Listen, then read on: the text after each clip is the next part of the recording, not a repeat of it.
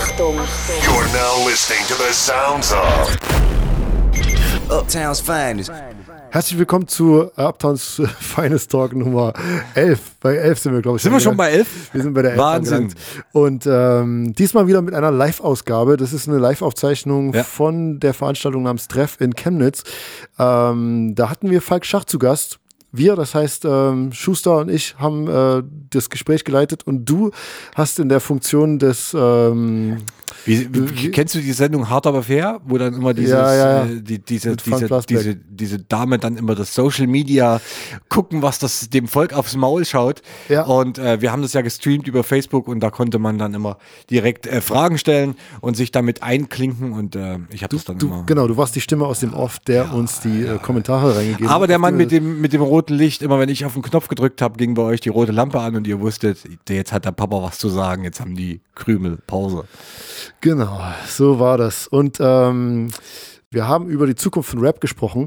Ich überlege gerade, wie, wie, die wie der Veranstaltungstext war. Ich glaube, von, von äh, Afro-Trap bis von Mumble Cooper Rap bis, oder sowas? Ja, ja, irgendwie so von Af ja. War was ganz Großartiges auf jeden Fall. ja, da haben wir ein bisschen philosophiert, Ja.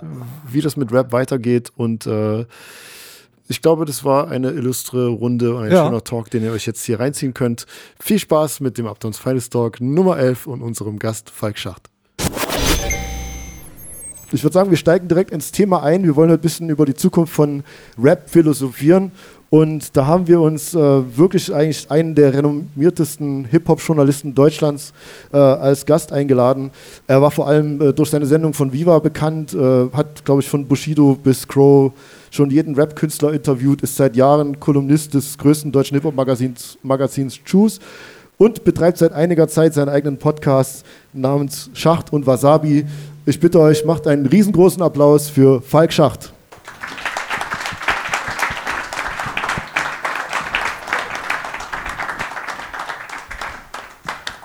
Ja, setz dich, nimm Platz. Hi Falk. Hallo. Wie geht's dir? Bist du gut angekommen heute? Ja, ich, ich, bin, ich bin angekommen. Äh, ihr Chemnitzer kennt das alle. Wenn man hierher möchte, wird es irgendwann etwas schwieriger. Ich glaube, ihr habt Ja. keinen Bundestagsabgeordneten. Weil Das sonst war- hättet ihr einen da- eigenen ICE halt.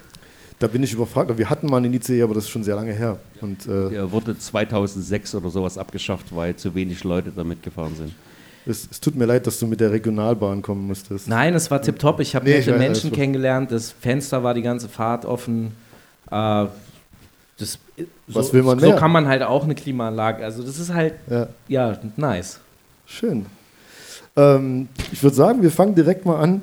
Äh, ich, das ist immer so eine blöde Frage, die stellt man immer ungern im Interview, aber weil wir heute über die Zukunft von Rap reden, müssen wir natürlich auch ein bisschen zurückschauen. Und damit die äh, Leute so ein bisschen Eindruck gewinnen, wie lange du schon Rap hörst, wollte ich dich gern fragen, äh, wann du das erste Mal Rap gehört hast und mit welchen Gruppen du da in Kontakt gekommen bist. Also das muss 1979 gewesen sein. Du lügst. Da warst du fünf. Da war ich fünf Jahre alt und Schuster hat Wikipedia offen, du kannst uns nichts erzählen. Also. Ja, aber das Ding war, dass bei Wikipedia die erste Zahl, die stand, war 1983 und ich dachte so, Außerdem na, machst du dich damit viel älter, als du bist. Das, Hä? na, wenn du 1979 sagst, du hättest schon Rap gehört, ja, siehst du?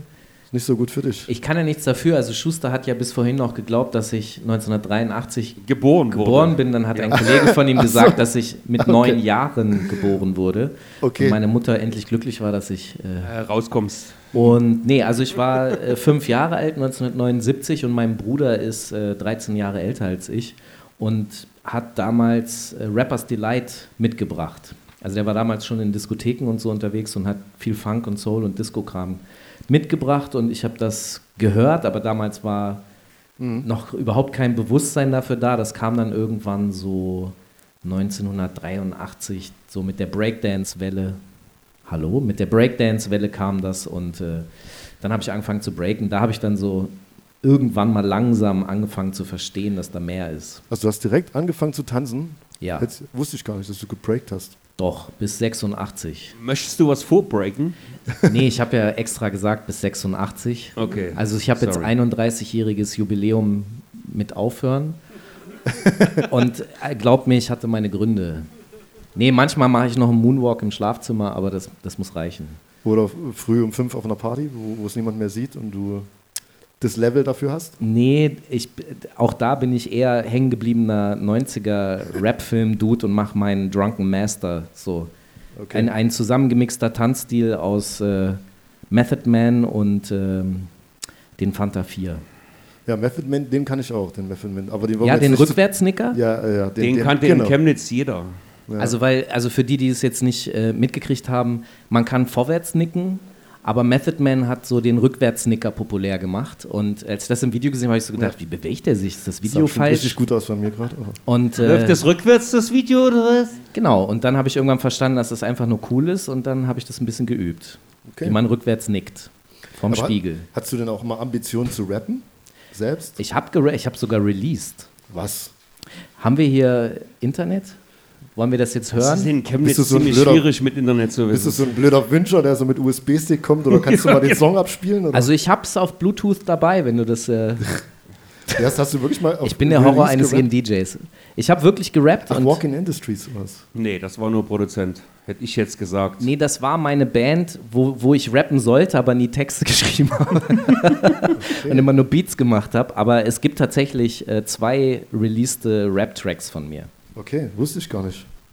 Müssen Ich besser bin schlecht recherchieren. informiert, oder? Genau, ich glaube, glaub, Walking Industries war dein erstes äh, Release, damals glaube ich über Groove Attack oder irgendwie sowas. Frontline. Frontline, wow, Genau. über diesen äh, Klamotten. Genau, damals war das noch ein kleiner Hinterhofladen in Ja. Hannover, äh, der eigentlich nur so Punk gemacht hat. Ja. Und dann haben die mal hin und wieder auch Hip-Hop-Sachen drin gehabt, weil früher gab es sowas wie hiphopvinyl.de nicht, wo, wo, obwohl die ja auch inzwischen Genau, und viel das, anderes das Zeug war so eine EP, so mit, mit Genau. vier Tracks, so, so Downbeat, 90s, Trip-Hop-mäßig so. Genau, wir waren voll auf diesem Trip-Hop-Film und äh, haben uns 12-Inch Maxis aus New York nur wegen den Instrumentals gekauft. Ja. Haben, das Rap hat uns gar nicht interessiert, wir haben nur die Beats gekauft und dann haben wir die aufgelegt. Äh, ja, wir waren voll auf diesem Beat-Film. Genau, und wo ich mir die Scheibe geholt habe, kannte ich dich noch nicht. Da stand Hawkeye als Produzent drauf so.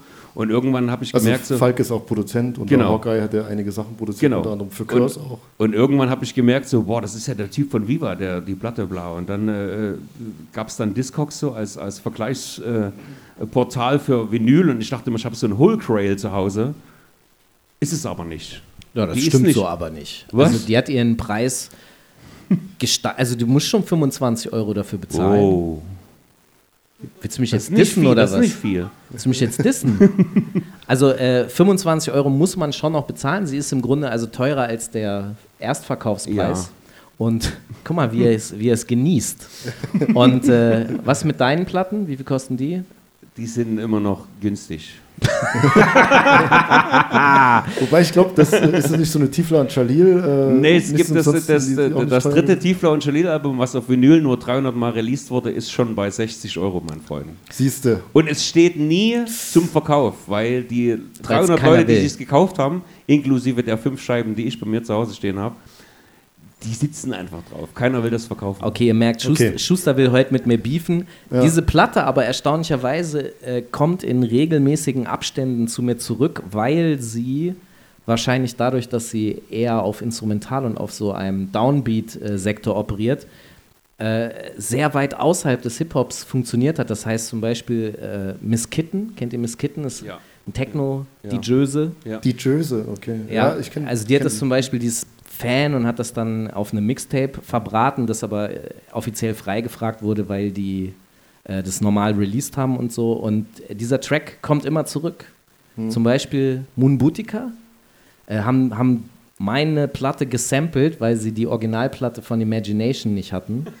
Und dann steht da hinten drauf, äh, äh, sampled by walk, oder from Walking Industries. Also, Na, siehst du. Ja, aber immer nur Techno. Jetzt, jetzt sind wir auch schon mittendrin im Nerd Ich will Talk. Real Rap, Alter. Ich, ich wollte eigentlich wissen, wie jetzt dein Weg vom Breakdance zum Journalisten gekommen ist. Äh, wie, bist Ja. du da, wie bist du dann Journalist geworden oder wie hast du dich dafür interessiert? Naja, das, so wie es uns allen gegangen ist, immer auf der Suche nach Informationen. Es gibt kaum Informationen in den 80ern, ist sehr schwer. In den 90ern wird es langsam besser und irgendwann war das so, dass ich in einer Diskothek, auch so ein geiles Wort, in einer Diskothek äh, das Intro-Magazin gefunden habe. Das war damals irgendwie, keine Ahnung, ein Jahr alt oder so. Und habe das so durchgelesen und dann stand da irgendwo, ey, wir suchen Leute, die äh, Akquise machen können. Ich wusste gar nicht, was Akquise ist, war mir, war mir auch egal. Ich habe da angerufen und gesagt, hier, ich will für euch schreiben, ihr braucht Rap. Akquise, Bruder. Genau, ihr braucht ganz viel Rap so. Und dann haben die gesagt, ja gut, mach, cool. Obwohl die Okay. Intro ja immer sehr, äh, ich habe sie gehasst für ihre Reißerische, äh, reißerische. Anti-Rap äh, irgendwas. Die, die Phase kam erst, nachdem ich gegangen bin. Ja, die war ganz schlimm, Alter. Also Ja. nach 2000 fand ich das widerlich. Nee, ich rede jetzt wirklich von 94. Äh, da habe ich angefangen, für die ein Jahr lang eine Kolumne äh, über Rap zu schreiben. Und der Gedanke war dahinter, dass ich mir gesagt habe, okay, so schlecht wie alle Mainstream-Journalisten über Rap Bescheid wissen und schreiben, das kann ich auch. Und dann habe ich einfach angefangen und nach sieben Jahren war es plötzlich mein Beruf. Aber Unabsichtlich. Du, du hast ich doch bin da so reingestolpert, weißt du? Wie wir alle ja irgendwie in das Ganze. Warum sind wir hier? Warum liegt da Stroh? Ich weiß nicht, warum die da sind. Warum liegt da Strom, Alter? Aber wenn du jetzt so eine Anspielung machst, lauft weg. Ja? ähm, aber du hast nie eine klassische Journalistenlehre zu keinem Zeitpunkt irgendwie Nee. nochmal nachgeholt oder irgendwie Nee. in irgendeiner Form. Learning by doing. Also ich meine, natürlich bin ich mir über gewisse journalistische Standards bewusst, aber ich habe das nie an der Uni oder ein Volontariat oder so. Nö. Ja. Immer gemacht. Und ähm, ich glaube, wir haben uns schon vorher schon mal getroffen, aber so richtig in Deutschland bekannt wurdest du durch deine erste Viva-Sendung. Das war auf Viva 2, Viva Supreme. Ähm, um eine klassische Davut TV Straßensound-Frage zu stellen. Wie kam der Kontakt zustande? Wie geht's Ah. dir? Also die haben tatsächlich, weil Hip-Hop so erfolgreich war, wollte Viva 2 auch eine Hip-Hop-Sendung haben und dann haben sie äh, gesucht, wer könnte das moderieren und haben sich natürlich überlegt, ein Rapper. Und dann haben sie alte Castingbänder durchgeguckt, auch von ähm, World Cup und ich glaube sogar von Freestyle und da war dann Stieber Twins und die haben alle vorgesprochen und, und ein Casting gehabt. Und bei einem, bei World Cup war glaube ich auch äh, Curse. Und dann, den fanden sie gut und haben sich mit dem getroffen und die waren auch interessiert und so, aber als dann klar war, dass das eine Sendung ist, die viermal in der Woche kommt, war das, dann kann er seine Rap-Karriere an Nagel hängen. Und da ich parallel zu der Zeit äh, mit Curse schon Kontakt hatte und Radio gemacht hatte und er gesehen hat, was ich da so mache, hat er gesagt, ey, ihr müsst euch diesen komischen Typen da aus Hannover mal angucken. Und dann bin ich da nach Köln gefahren und äh, frag mich nicht warum. Heute würde ich, ich weiß nicht, ob ich das heute noch machen würde, aber ich bin hin und habe denen so mein Konzept für die Sendung hingelegt. So hier, das, das ist die Sendung, die ich mit euch mache. Und dann haben die so gesagt, aha, okay. Und dann haben die mich so getestet, haben gesagt, hier, dieser Typ war irgendeiner, ja, äh, mit dem machst du jetzt ein Interview über sein neues Album. Okay, auf Englisch. Und nach 20 Minuten hatte der dann halt keine Antworten mehr, weil er das Album gab es ja nicht. Und äh, dann haben die gesagt, ja gut, den, den nehmen wir, der wird niemals in eine Bredouille kommen mit irgendeinem Act und so. Das wird funktionieren und das war so meine Okay, Feuertaufe. du hast also spontan jemand wildfremdes interviewt, so als wäre er ein Künstler, der gerade ein Album ausgebracht hat. Und genau, also das über ein nicht existentes Album habe ich ihn 20 ich Minuten das war ausgefragt. ein richtig gutes Aber Interview. ja, Also, aber ich das, das richtig erinnert mich an das Interview, was du mit Nas geführt hast. Das war eigentlich ähnlich, oder? Ja, das war eher ein nicht existentes Interview, äh, was daran lag, dass. Ich habe es gar nicht Nas in hat Erinnerung. einfach nichts gesagt, oder? Wie war das? Ja, also der, vor dem Interview ist Folgendes passiert. Er hatte einen äh, Marketing-Verantwortlichen aus Deutschland, der hat mit mir geredet. Und der hat dann gesagt, pass mal auf, es funktioniert folgendermaßen. Wenn du was von NAS möchtest, dann sagst du das mir. Ich gehe zu meinem amerikanischen Kollegen, der extra auch mit rübergeflogen ist, und sag dem das. Der geht dann zu dem Homie von Nas, sagt dem das, und der Homie von Nas geht dann zu Nas und sagt's Nas. Und jetzt muss man sich das folgendermaßen vorstellen: Wir waren in einem 20 Quadratmeter großen Raum und Nas stand da. Und wir waren dazu 20. So mäßig. Okay. Und dann irgendwann ging die Kamera an. Ich durfte dann also direkt mit Nas reden und der war richtig gut gelaunt. Es war alles tipptopp und äh, hat richtig Spaß gemacht. Ich bin dann irgendwann gegangen, habe nicht weiter darüber nachgedacht und äh, ihr kennt alle Schiff von DCS. Der hat damals noch für die Juice Interviews gemacht und der war nach mir dran und äh, ich war da noch in dem Gebäude und ich habe ihn nur aus dieser Tür, aus diesem Raum stürmen sehen. Ist er mir vorbeigerannt und hat gesagt, Schiff. Schiff. Also der andere Ja, ja. Interview, Interviewer sozusagen. Ein Der anderer Interviewer. Genau. Ja, weiß ich, ob alle Schiff kennen von DCS, deswegen. Genau, also ein anderer Interviewer von der Juice ist aus diesem Raum gestürmt, eine halbe Stunde später an mir vorbei und hat gesagt, so ein Arschloch. Und dann habe ich nur so gedacht, ja, Okay. Hab ich, kann ich verstehen. Ähnlich wie heute Interviews mit Kevin Gates ablaufen. So muss ich mir das vorstellen. Weil ich habe ich hab das nicht mehr so richtig in Erinnerung, das NAS-Interview. Ich habe das damals live gesehen und ich dachte mir, Alter, was für ein Vollidiot, Alter. ja. Es ist halt, also äh, Rap-Legend, also wenn du von jemandem Fan bist, den zu treffen kann, es kann sehr ernüchternd Das sein. war für mich genauso der Fall halt quasi. Und man muss wirklich echt lernen zu trennen zwischen Künstler und der jeweiligen Kunst, weil ich mag immer noch Nas Musik, aber Nas selber werde ich nicht mehr zum Essen einladen, sonntags. Schade eigentlich. Es hätte so schön sein können. Ähm, das jetzt erstmal bis zu dem Punkt zu deiner journalistischen Karriere. Hat vielleicht jemand aus dem Publikum irgendwie eine Frage zu Falk? Ah, hier, guck mal. Wow, Das rotes Licht. Das Ro rotes Licht. Unser äh, Facebook-Headquarter meldet sich und sagt, es gibt irgendwie, es gibt ein, zwei interessante Fragen. Herzlich willkommen von Hard aber fair hier am Social Media Desk. Die Stimme aus dem Off. Guten Tag erstmal. Ähm, ja, es sind in der Tat einige Fragen hier zusammengekommen. Einige an äh, Falk natürlich, aber auch eine interessante Frage an Schuster. Ja, sehr gern. Ähm, wie gesagt, für alle, die das jetzt am Livestream verfolgen, äh, ihr könnt gern Fragen hier per Kommentar hinterlassen und ich gebe das dann an die drei Herrschaften auf der Bühne weiter. Kommen wir zur ersten Frage. Robert Schuster, an dich. Der Cem möchte wissen, wie kam es zum Namen Schuster? Wow, das ist ja unfassbar schwierig. Ich, Ähm, ich, ich bin mir sicher, dass es deswegen Jan reingenommen Das Geile, ich muss das, anders, ich muss das anders beantworten, weil es gab mal eine Situation zwischen mir und Harris. Harris, der Rapper aus Berlin oder DJ jetzt, DJ bin ich nicht. Und ich stand vor, ich stand vor seiner Tür und sagte so, Harris, wo soll ich denn jetzt klingeln bei dir? Na, bei Harris. Ich sag, ach, du heißt so? Ja, Harris. Dann habe ich bei Harris geklingelt. Und ich heiße einfach Schuster. Schuster, wie der Typ, der die Schuhe baut. Also Harris nur heißt, halt, Der heißt nur halt Oli- in Hip-Hop-Sprache. Er ist 90er Oliver Jahre. Harris, ne? Ja, genau. Harris Oliver- heißt Oliver Harris. Oliver. Du Genau. heißt Robert Schuster. Genau. Deswegen aber geil, wie ihr beide euch sozusagen. Ich fände es auch super, wenn man Harris ab jetzt konsequent nur noch Oliver nennt. Ja, Oliver auch, Harris. Ja. auch nicht Olli, sondern Oliver. DJ Oliver. Ja. Ja. noch, nee, noch, Nur Oliver spiel mal jetzt. Genau. Ich hoffe- ich habe ich mich halt damals hingestellt und habe äh, hingesetzt und habe gesagt, wie, wie nennst du dich? So DJ Ram, bla, irgendwas, so ein, so ein Ami, ja, Bullshit-Scheiß. Und dann dachte ich mir, Schuster, und du schreibst das so Bootcamp-mäßig um, so Bootcamp-Klick, so 90er Jahre, so du schreibst ER mit A und äh, lässt das C weg mit H. Und dann war Schuster halt.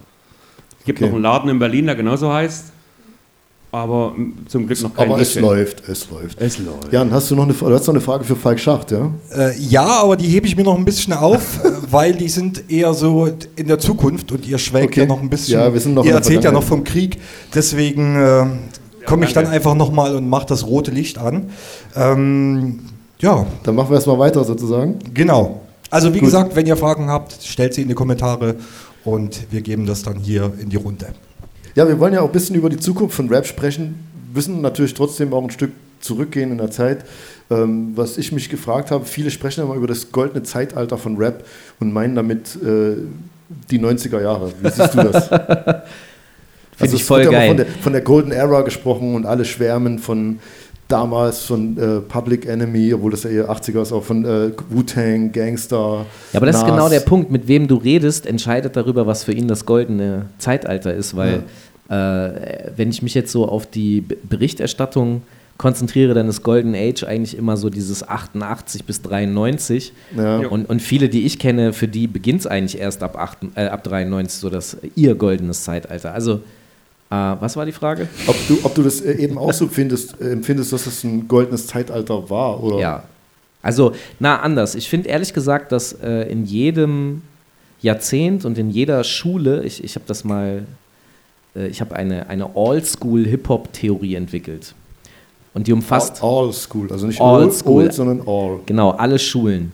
Äh, aus genau dieser Situation heraus, dass wenn man mit hängengebliebenen 90er Jahre Rap-Fans diskutieren muss, also das war der Aufhänger, wo ich darüber nachgedacht habe, was eigentlich das Problem ist, warum, warum, die, warum die mit der Moderne so ein Problem haben. Und wenn ich dann mit Argumenten komme und sage, ja, du hast was gegen eine 808, aber sorry, 808 ist äh, 82 schon eingeführt worden von Afrika klar. Bambata so. Und dann sagen die, ja, 80er kann ich nichts mit anfangen. Und dann denke ich mir, ja gut, also ist ja in Ordnung, aber warum soll ich jetzt mit dir über deinen Musikgeschmack diskutieren? Ich dachte, wir Mhm. reden über, nee, wir reden halt eben über sein Problem und nicht über Hip-Hop eigentlich. Und daraus habe ich diese Oldschool-Hip-Hop-Theorie entwickelt, die besagt, dass du einfach dich wirklich mit allen Schulen beschäftigen musst, also von den 70ern bis heute. Und dann findest du überall einfach Rosinen, die, die cool sind. Und es gibt ehrlich gesagt kein bestes Zeitalter. Das, alle Zeitalter haben fantastische Sachen. Aber irgendwo, du hast ja auch gerade gesagt, dass, äh, Hip-Hop hat ein Problem mit der Moderne. Nee, nee, Ähm, das, oder- okay, falsch formuliert. Diese einzelne Person. Okay. Und davon gibt es dann viele Ja, und die finden sich zusammen und sind sich einig, dass Trap scheiße ist. ja, Ja, aber das ist ihre persönliche Meinung. Das hat nichts mit Hip-Hop zu tun. okay. Weil ich habe es jetzt erst so verstanden, dass du äh, der Meinung bist, dass Hip-Hop allgemein ein Problem mit der Moderne hat. Das Nee. finde ich ja überhaupt nicht so. Aber, aber Aber- Generationenkonflikte. Ja, und das, das sieht man ja jetzt in der Zeit halt extrem. Deswegen Genau. diskutieren wir ja auch hier so ein bisschen über die Zukunft von Rap, weil wir drei ja eigentlich auch wirklich eine ältere Generation sind und oftmals mit Gleichaltrigen dann eben in, auch in solche Diskussionen verstrickt werden, wie früher war eben alles besser, früher gab es Pete Rock and See Smooth, A Tribe Called Quest. Was habt ihr heute so ungefähr? Ja, aber, das, ist ja, das ist ja dann meistens auch so eine Meinung, dass die Leute halt quasi Musik aus ihrer Jugend oder aus ihrer besten Zeit, die sie irgendwie als Jugendliche hatten, so, genau aus der Epoche feiern sie das. Und sie haben sich halt irgendwann, wenn sie eine Familie gegründet haben oder irgendwie, äh, weiß ich nicht, in irgendwie Haus bauen. konformer, genau, konformere äh, äh, soziale Bedingungen gekommen sind, davon losgelöst und haben das nicht mehr beobachtet. So. Und bei uns ist das halt, wir verfolgen das halt täglich irgendwie. Für uns ist das im Grunde genommen ga- ganz normal, dass sich das weiterentwickelt und dass man irgendwie die neuen Sachen feiert oder man sucht das, was man feiern kann. So. Und dann triffst du jemanden, den du vor zehn Jahren noch auf einer Party gesehen hast und er sagt, Äh, Ich weiß nicht.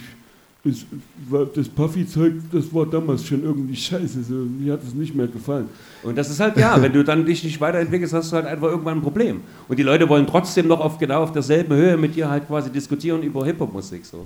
Na, der Punkt ist ja auch, dass es ist ja eigentlich gar kein Problem, wenn man diese Musik so mag aus den 90ern, mag ich ja auch. Äh, es gibt ja auch genügend Musik, die heute produziert wird, die so klingt. Das sage ich auch oft den, genau den Leuten, weil Es ist die alles bekommen da. dann natürlich nur irgendwie so eine Oberfläche mit und ich sage, wenn du genau den traditionellen Boom-Bap-Sound magst, den du in den 90ern gemacht hast, dann Gibt's gibt's immer noch. Den gibt es heute noch. Und den äh, gibt es vor allem hier im Osten. Da muss man mal wirklich, nee, jetzt mal ganz ernsthaft. sprichst, hm, Ja, das ist Tatsache. Also wenn man sich äh, anguckt, wie die Anfänge hier im Osten waren, Pioniermanöver-Sampler und so weiter und so fort, dann ist schon mal erstaunlich festzustellen, dass da sehr viel auch Leute dabei sind, die auch heute noch äh, wichtige Positionen haben und die, die wirklich hier Sachen aufgebaut haben, auf denen dann wiederum nachfolgende Generationen fantastischen Deutschrap machen. Also Morlock Dilemma ist ja, ne, weiß man seit Jahren, dass ich riesen Fan bin und sehr viel Fangverteidiger, Magdeburg, Leipzig, Ja. fantastische Musik, die genau das aufgreift, äh, wo an den so um die Nullerjahre des Deutschrap irgendwann liegen gelassen hat. Die greifen das auf und entwickeln es weiter und machen es noch besser als 90er Rap. Das ist immer so für mich die Beurteilungsgrundlage. Wenn ich heute jemanden höre, der 90er Rap macht, den muss ich nämlich geistig zurückbeamen in die 90er und hätte er damals Bestand gehabt, verstehe. und wenn er das kann, dann ist cool. Wenn nicht, dann Wir, wir ist können ganz langweilig. gerne mal einen Song anspielen, der ist von 2017, der ist von Joey Badass und der klingt. Das ist jetzt aber, jetzt sind wir schon bei äh, amerikanischem Rap, aber trotzdem ein Ja, gutes Beispiel. Ja, aber ich wollte auch- nur mal, nur mal ein Soundbeispiel bringen für eine LP, die vor vier Wochen rausgekommen ist, die Ja. im Grunde genommen eigentlich wie, Aber warte mal ganz kurz, einen Moment. ja, Also ich habe heute Mittag habe ich Nemo interviewt und Nemo Ja. ist ja. Ja. jemand, der im Grunde für die Kids komplett diese neue Trap-Generation Mhm. äh, Gangster-Rap-mäßig repräsentiert. Und er hat mir heute erzählt halt, er ist natürlich groß geworden auch mit 90er-Rap und rappt da auch gerne drauf, aber er hat mit Trap angefangen, weil ihn, er konnte halt diese 90er-Flows, er hatte das drauf und er wollte eine Herausforderung, also hat er sich mit Trap beschäftigt und jetzt hat er aber heute oder vor ein paar Tagen hat er Joey Badass gehört und findet den übergeil und hat gedacht, das ist altes Zeug. Und dann hat er mir mal gesagt, nee, nee, das ist neu. Und er findet es so geil, dass er jetzt überlegt, sein nächstes Album auch wieder auf 90, also wir kennen es ja von ihm bisher nicht, aber dann auch auf 90er Beats zu machen. Genau. Das heißt, es ist alles am Start. Ja, Das ist nur mal ein Fall. Soundbeispiel, um halt mal zu zeigen, dass es als 2017 auch noch den Sound gibt, der im Grunde genommen 93, 94 irgendwie geil war.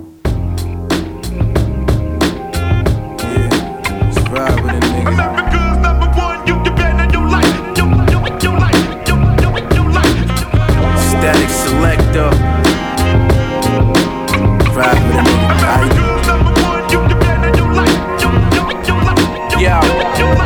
me the general. Pushing that new agenda through for my millennials. Shoving you from the feathers who tryna be perennial, but chance of living is minimal. She critical. Exactly with me, exactly with me, exactly with me, exactly with me, Ja, ein gutes Beispiel aus der neuen Zeit. Das ist von 2017, Joey Badass von All American Badass von seinem neuen Album. Wir müssen die Musikstücke, denke ich, immer ein bisschen kurz halten, weil wir haben Angst, dass wir dann von Facebook äh, aus dem Livestream äh, gekickt werden.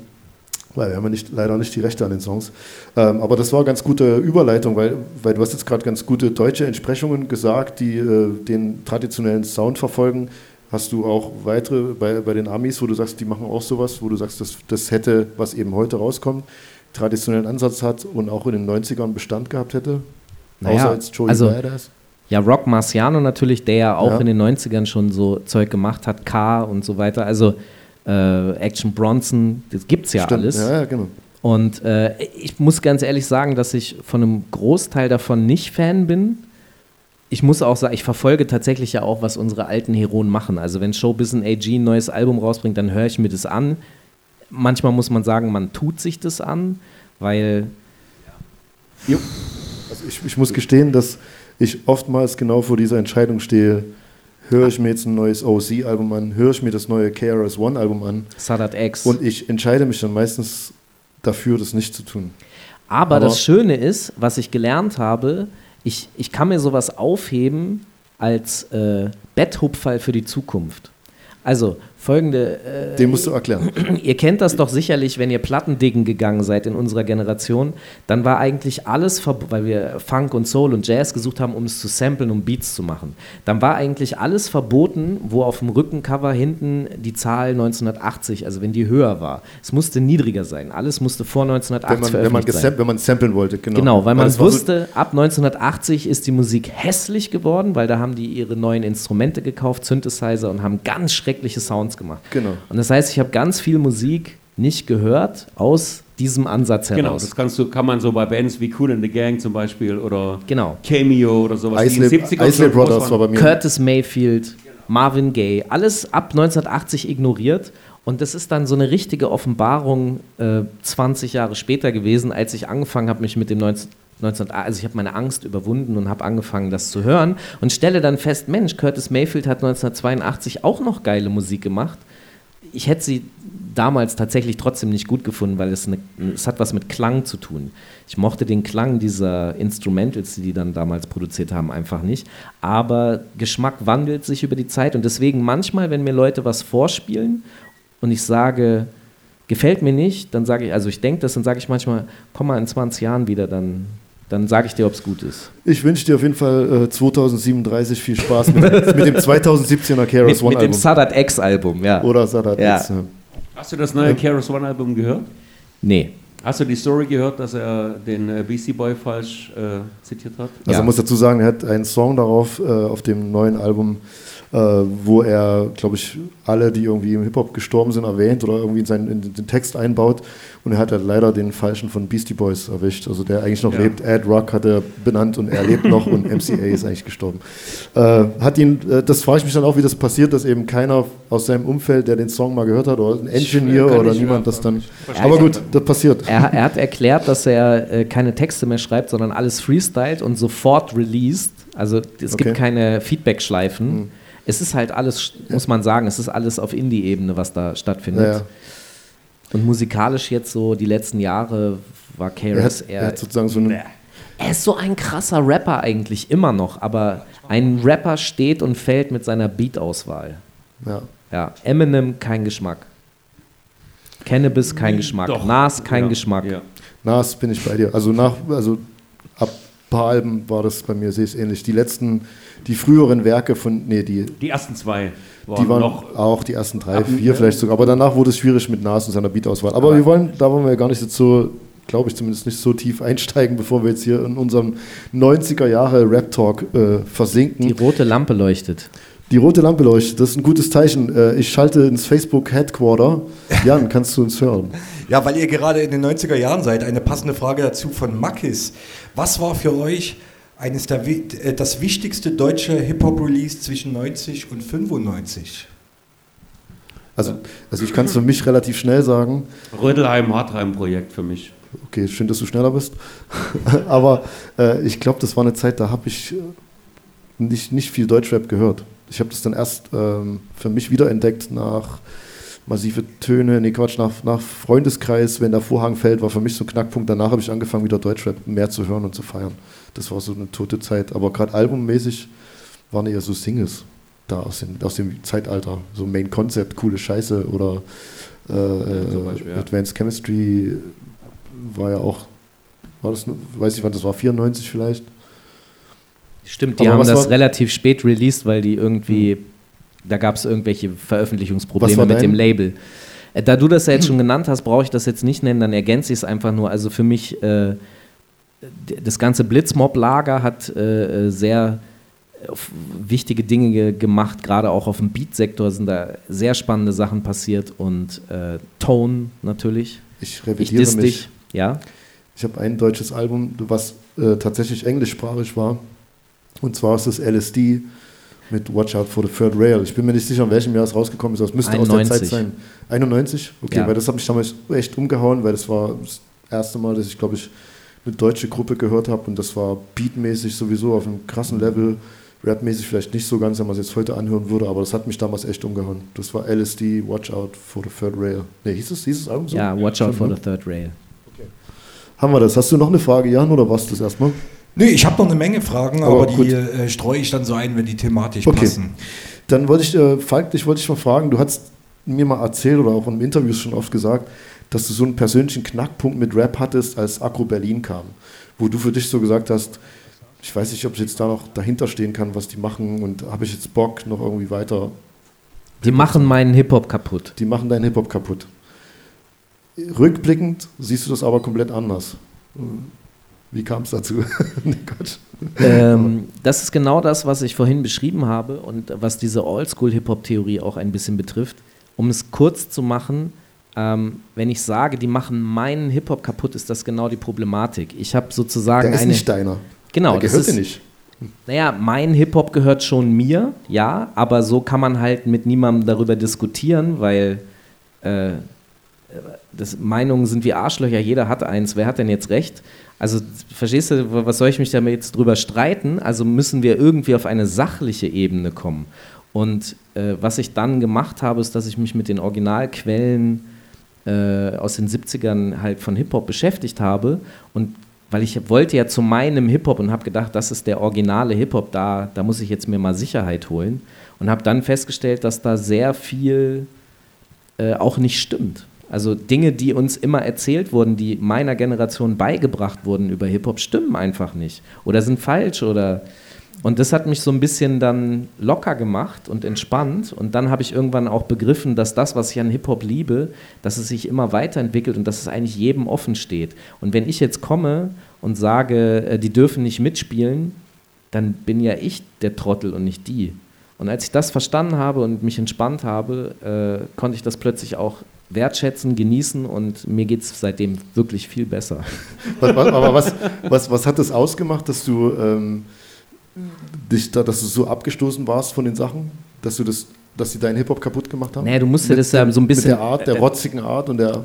Ja, das weißt du doch im Grunde selber, weißt du? Ich, wer- ich, glaub, weiß es- ich, glaub, ich weiß hat, genau. man, man hatte in den 90ern noch so, so diese Dogmen, die, die, Ja. die das wirklich bestimmt haben, Ja. was man gut zu finden hat und was nicht so.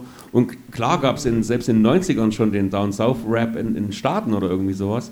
Und das war aber eine Minderheit, die das gehört hat. Und äh, alles hat sich irgendwie an der East Also- Coast oder an der West Coast. Äh, Für, für, mich, für mich kam das so vor. Also bis zu dem Zeitpunkt, wo Agro Berlin war, hatte ich das Gefühl, die Hip-Hop-Szene ist so eine, äh, Ja, eine so Crew, eine schöne- eine, eine Family, die sich gegenseitig unterstützen, die alle das Gleiche Genau. wollen. Wir hören ja alle Hip-Hop. Und dann kommt äh, Agro Berlin hat und diesen Fickt Haufen. euch, Ja, ihr ja, Wichser, wir machen euch kaputt, wir sind die Geilen. Genau. Und das, hä, was, wieso ihr, was, warum? Es klingt ja auch voll scheiße, was ihr macht. Weil am Anfang war es eben so, äh, die Produktionsweise war halt, die hatten eine Vierspur irgendwo in Berlin, Wir sind damals noch für tausende Euro nach New York gefahren, um unsere Platte zu mastern. Und Paar, dann kommt paar tausend Euro. Mark, Paar tausend Mark, Euro, ja. paar tausend Mark wahrscheinlich, ähm, sind wir nach New York geflogen, um irgendwie den bestmöglichen Sound für unsere Platte zu realisieren. Und dann kommt jemand mit so einem Vierspur-Tape um die Ecke und, und fickt Rap. Und das, Ja, und hat, das hat es äh, natürlich auch erstmal so, wo du gedacht hast, hä, wieso, weshalb, warum, warum finden die Kids das geil? Das heißt, ich hatte einen ähnlichen Mom- Moment, dass ich mich auch gefragt habe, warum ist das jetzt so? Und äh, deswegen fand ich es so bemerkenswert. Und du sagst ja auch im, jetzt rückblickend, dass du das ablegen konntest, wie es mir ja auch ging, wo ich sagen kann, ich kann das jetzt verstehen, ich kann auch jetzt den Reiz verstehen, den es damals ausgemacht hat.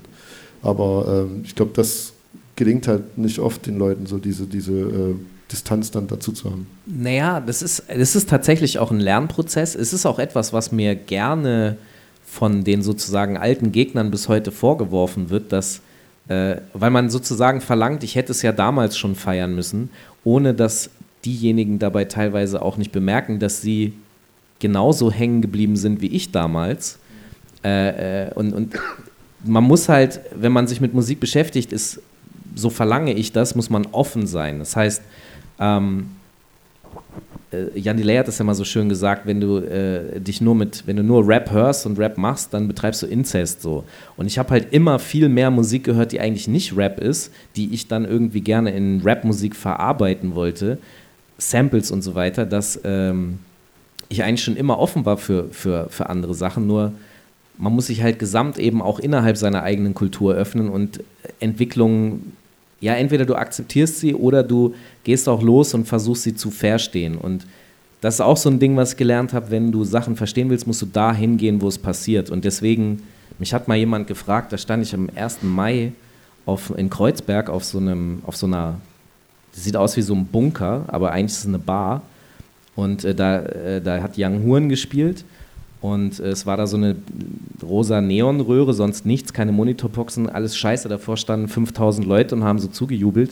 Und es klang wirklich wie Grütze, aber egal. Ich stand halt hinter ihm und der hatte so einen Kumpel dabei und der fragt mich so: Ey, was machst du hier so? Warum, warum bist du jetzt hier so? Und dann habe ich gesagt: Ja, wo soll ich denn sonst sein? Also, hier ist für mich genau Hip-Hop und hier findet das statt. Das ist rohe Energie. Und ob das jetzt Trap ist oder nicht, ist mir doch egal. Es ist rohe Energie und hier passiert was.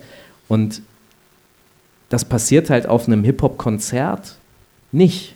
Also wenn ich da hingehe, dann zahle ich 20 Euro, dann gehe ich zur Garderobe, dann gebe ich das ab, dann trinke ich ein Bier, gucke ich, habe ich meinen Zettel nicht verloren, dann hole ich meine Jacke wieder nach einer Zugabe, gehe nach Hause. Das ist Hip-Hop, okay, das ist Apropos die... Hip-Hop und Trinken, hast du überhaupt was zu trinken? Ich habe mir was mitgebracht. Okay, weil sonst hätte ich jetzt kurz gefragt. Ja. Das ist halt so die, okay, das ist die ordentliche Variante. Das ist auch, ich bin auch Spießer, alles super. Aber ich brauche auch dieses rohe, kaputte und das machen halt 20-Jährige in Kreuzberg auf dem Dach und nicht 40-Jährige, die Konzerte vor 10.000 Menschen 20-jährige spielen. Wiener in Kreuzberg auf dem Dach. Sorry. Aber da Neben mir stand drin, der, der, der, der Stuttgarter. Ja, stimmt. ähm, ähm, das hast du ja schon ganz gut angesprochen. Du ähm, unterstützt sehr oft junge und äh, aufstrebende Künstler. Was fasziniert dich denn an der, an der heutigen Generation Rapper? Also gerade aus Deutschland, wenn wir jetzt mal in Deutschland Das, das hat gar nichts mit der heutigen. Junge Rapper generell faszinieren mich, weil sie alles falsch machen und weil sie bescheuert sind. Und genau das finde ich spannend daran, weil sie halt Dinge anders machen, als es sozusagen Tradition war und meine Generation macht und uns dadurch in den Arsch treten. Das finde ich super. Deswegen mag ich generell junge Menschen, auch wenn sie manchmal anstrengend sein können. Deswegen, ich bin dann sozusagen auf der anderen Seite anstrengend, weil ich ihnen sage, Moment mal, das funktioniert aber so nicht. Ja. Aber äh, ja, die machen etwas neu. Und das ist, ich bin immer neugierig und will Dinge haben, die interessant und spannend sind. Und das machen meistens nur junge Menschen. Also ich finde das ja auch, das macht es interessant, so dieser, dass die einen anderen Ansatz haben und dass es so ein bisschen so eine Rohheit hat und einfach auch nicht nach den vorgefertigten Dogmen, die wir und also mir geht zum Beispiel so, ich habe lange Zeit das Dogma im Kopf gehabt. Ähm, ich bin mit 90er Jahre Rap auch groß geworden und die haben, da ging es immer um Flow. Wie, wie geil float der, wie geil kann der Worte in so einen Flow packen. Und ähm, das stand mir bei vielen Sachen dann aber irgendwann im Weg. Zum Beispiel gab es dann in den 2000ern so diese Down-South-Welle mit äh, neuer Musik aus dem Süden ab von Amerika und das ähm, konnte ich nicht geil finden am Anfang, weil die nicht gut gerappt haben. Das hatte eine Energie, Und äh, ich musste genauso wie du gesagt hast, ich musste an den Punkt, wo das ist. Und der war irgendwo auf einer Dorfdisco zwischen Bamberg und Erlangen. es ist wirklich so. Äh, da war so eine GI-Disco und da waren halt wirklich nur Amerikaner und dann ähm, lief da, keine Ahnung, Lil Jon, Bia Bia, der eigentlich keinen Text hat, außer Bia Bia zu schreien und äh, verschiedene Städte äh, hochzuloben. Und dann bist du da in so einer Masse und alle rasten total aus und ich war genau an dem Punkt, wow, krass, was ist das für eine Energie, wo kommt die her, wieso habe ich das noch nicht gefeiert und warum sagt er einfach nur Bia, Bia, statt geil zu rappen. Und das war halt auch so ein Moment, wo ich, so ein Knackpunkt für mich, wo ich mich dann Wieso- auch mit ganz anderer Musik beschäftigt habe. Wieso hat er keine Message? Ja, ja gut, Message war jetzt auch nicht immer das Ding. Das, Aber weißt du, was der, was der Punkt ist? Äh, für mich war äh, ein Schlüsselmoment zum Beispiel, als ich gehört habe, wie Just Blaze erzählt hat, dass DJ Cool Herc, einer der drei Gründerväter unserer Kultur, auf einer Party zu ihm gekommen ist und gesagt hat, spiel mal Waka Flocka Flame. Dann habe ich so gedacht, okay, also Geil. einer der Gründerväter unserer Kultur ist offensichtlich mit bald 60, vielleicht ist er auch schon Ü60, äh, äh, ist er noch so up to date, dass er das überhaupt kennt. Das ist ja sowieso schon mal was Besonderes. Und dann wünscht er sich das noch. Dieses, was von vielen eben East Coast äh, Lyricist Lounge sozialisierten äh, Rap-Fans abgelehnt wird. Und dann habe ich mich, habe ich drüber nachgedacht, wie kann das sein, bis mir irgendwann, bis ich begriffen habe, dass der Rap, den, den Cool Herc in den 70ern mit gestartet hat, einfach Party-Rap ist. Da ging es nicht um Lyricist äh, Deepness, Genau. sondern das war Party-Rap. Und das, was du beschreibst, ist halt Animation macht mit. Und da Genau. kommt er her und da schließt sich plötzlich der Kreis. Animation macht mit und schließender Kreis. Es leuchtet wieder die rote Lampe. Äh, Jan hat neue Fragen aus dem Livestream. Du bist und bleibst für mich der König der Überleitung. Perfekt. Ja, ne? ähm, eine Frage an Falk von Daniel, äh, die passt hier ganz gut rein. Äh, Falk, bist du zufrieden mit der aktuellen Entwicklung des Raps und wie stellst du dir die weitere Entwicklung vor? Geile Es, es, Frage. das, nimmt, das nimmt ja eigentlich schon das ganze Thema auf eine Frage und äh, dann sind wir durch. Ja? Aber ähm, Dann können wir heimgehen, ja. Äh, also, das Geile ist, bist du zufrieden damit? Äh, wie gesagt, ich bin eigentlich, ich, es gibt in jedem Zeitalter wirklich etwas, was dope ist. Man muss es vielleicht suchen, aber es ist da. Und wenn man es gefunden hat, natürlich bin ich dann zufrieden. Also Antwort ja. Und äh, das zweite, was war die, was war die Nachfolgefrage nochmal? Wie stellst du dir die weitere Entwicklung vor? Also kurze Zukunftsprognose. Gut. vielleicht, vielleicht ich würde sagen, ich würde sagen, Daniel, wir greifen die Frage gleich nochmal auf, weil das, das ist natürlich auch ein bisschen unser Thema. Und ähm, Also ich meine es ernst. Äh, super. ja, Es wird gut. Bleib, Ähm, bleib einfach dran, Daniel. Es bleibt, wie es ist, gut. Fertig. Äh, es gibt ja aktuell einige Strömungen, also das Trap ist schon immer so eine Strömung gewesen, aber das ist jetzt schon eigentlich sehr lange, dass jeder irgendwie, oder ich finde den, die Begrifflichkeit Trap ist mittlerweile für mich eher negativ belastet, weil man, braucht jetzt keinen Begriff dafür zu finden, wie moderner Rap klingt. So klingt Rap heutzutage und es ist für mich Rap, man muss es jetzt nicht, hey, du machst doch jetzt aber Trap. Ich, ja, ich finde, dass Oder wie das in Deutschland auch komplett falsch Ja, für dich- interpretiert wird. Cloud-Rap. Aber das ist, ist ja auch, ja. Nein, das ist zeitgemäßer Rap. Das ist einfach z- Rap, wie jetzt gerade klingt halt. Find Ja, ich. Man ich, braucht so dafür kann, kann ich mir auch ein Begriff. Juice-Cover vorstellen. Zeitgemäßer Rap. Kaufen Sie diese Zeitung. Nee, du brauchst ja schon immer irgendeinen griffigen Namen. Also das ist ja, das sind ja nur Verkaufssachen und so findest du ja auch in, im Plattenladen deine Schallplatten, weil da steht irgendein Name, der. Also ich check immer die äh, Spotify-Playlist zeitgemäßer Rap. Gibt's die? Nee. Aber wäre geil. Ich würde sofort draufklicken. Zeitgemäßer Rap, ich, das höre ich mir jetzt mal an. Okay, Contemporary. Ja, Ja, ja. so Rap. hieß es immer, R&B wurde immer gerne mit dem Contemporary R&B genannt. Ach, ist nicht mehr Black Music? Äh, ach, lass uns da jetzt gar nicht erst einsteigen. Das Komm. ist ganz anstrengend, ne? Lass uns mal so über aktuelle äh, Einflüsse im, im, im Rap sprechen. Ich finde da zwei, drei Sachen, die eigentlich sehr stark, die ich sehr stark wahrnehme momentan. Zum einen ähm, gibt es in Amerika eine große, wenn wir jetzt wieder bei Schubladen sind, Mumble-Rap-Bewegung. Das heißt, äh, man hat das, glaube ich, irgendwann so genannt, weil man die Texte nicht mehr versteht. Oder einfach irgendwo was hingenuschelt wurde. Und ähm, vielleicht wollen wir dazu erstmal irgendeinen dieser Mumble-Rap-Fraktionen, ich- von Designer über Lil Uzi oder Lil Yachty oder Du kannst auch gerne Können den den, Designer gerne mal reinhören. finde ich, da, da versteht man oft wenig. Ja. Außer Agat Broad? Watch the swerve, keep my mind straight, huh? Giving dance at your God gave, huh? Giving dance at your God face, huh?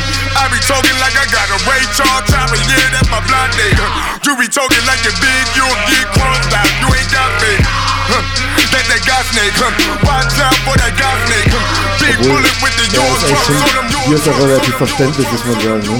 Aber, ähm, es gibt dann oft das Phänomen, dass man dann, äh, es gibt dann mittlerweile, glaube ich, auch Seiten, äh, whatisdesignersaying.com oder whatisyoungdogsaying.com, wo du dann raus Gibberish.com.